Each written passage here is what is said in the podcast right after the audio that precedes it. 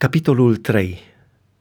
Am căutat noaptea în așternutul meu, am căutat pe iubitul inimii mele, l-am căutat, dar nu l-am găsit. M-am sculat atunci și am cutreierat cetatea, ulițele și piețele și am căutat pe iubitul inimii mele, l-am căutat, dar nu l-am găsit. M-au întâlnit păzitorii care dau ocol cetății și am întrebat: „N-ați văzut pe iubitul inimii mele?” Abia trecusem de ei și am găsit pe iubitul inimii mele. L-am apucat și nu l-am mai lăsat până nu l-am adus în casa mamei mele, în odaia celei ce m-a zămislit. Vă jur, fiice ale Ierusalimului, pe căprioarele și cerboaicele de pe câmp, nu stârniți, nu treziți dragostea până nu vine ea.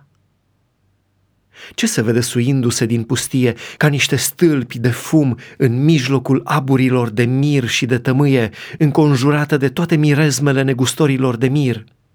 Iată, este patașca lui Solomon cu 60 de viteji de jur împrejur, cei mai viteji din Israel. Toți sunt înarmați cu săbii și toți sunt deprinși la luptă.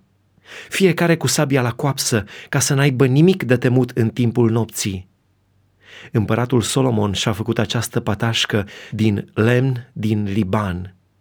Stâlpii i-a făcut de argint, rezemătoarea de aur, scaunul de purpură, iar mijlocul împodobit cu o țesătură aleasă, lucrată de dragostea fiicelor Ierusalimului.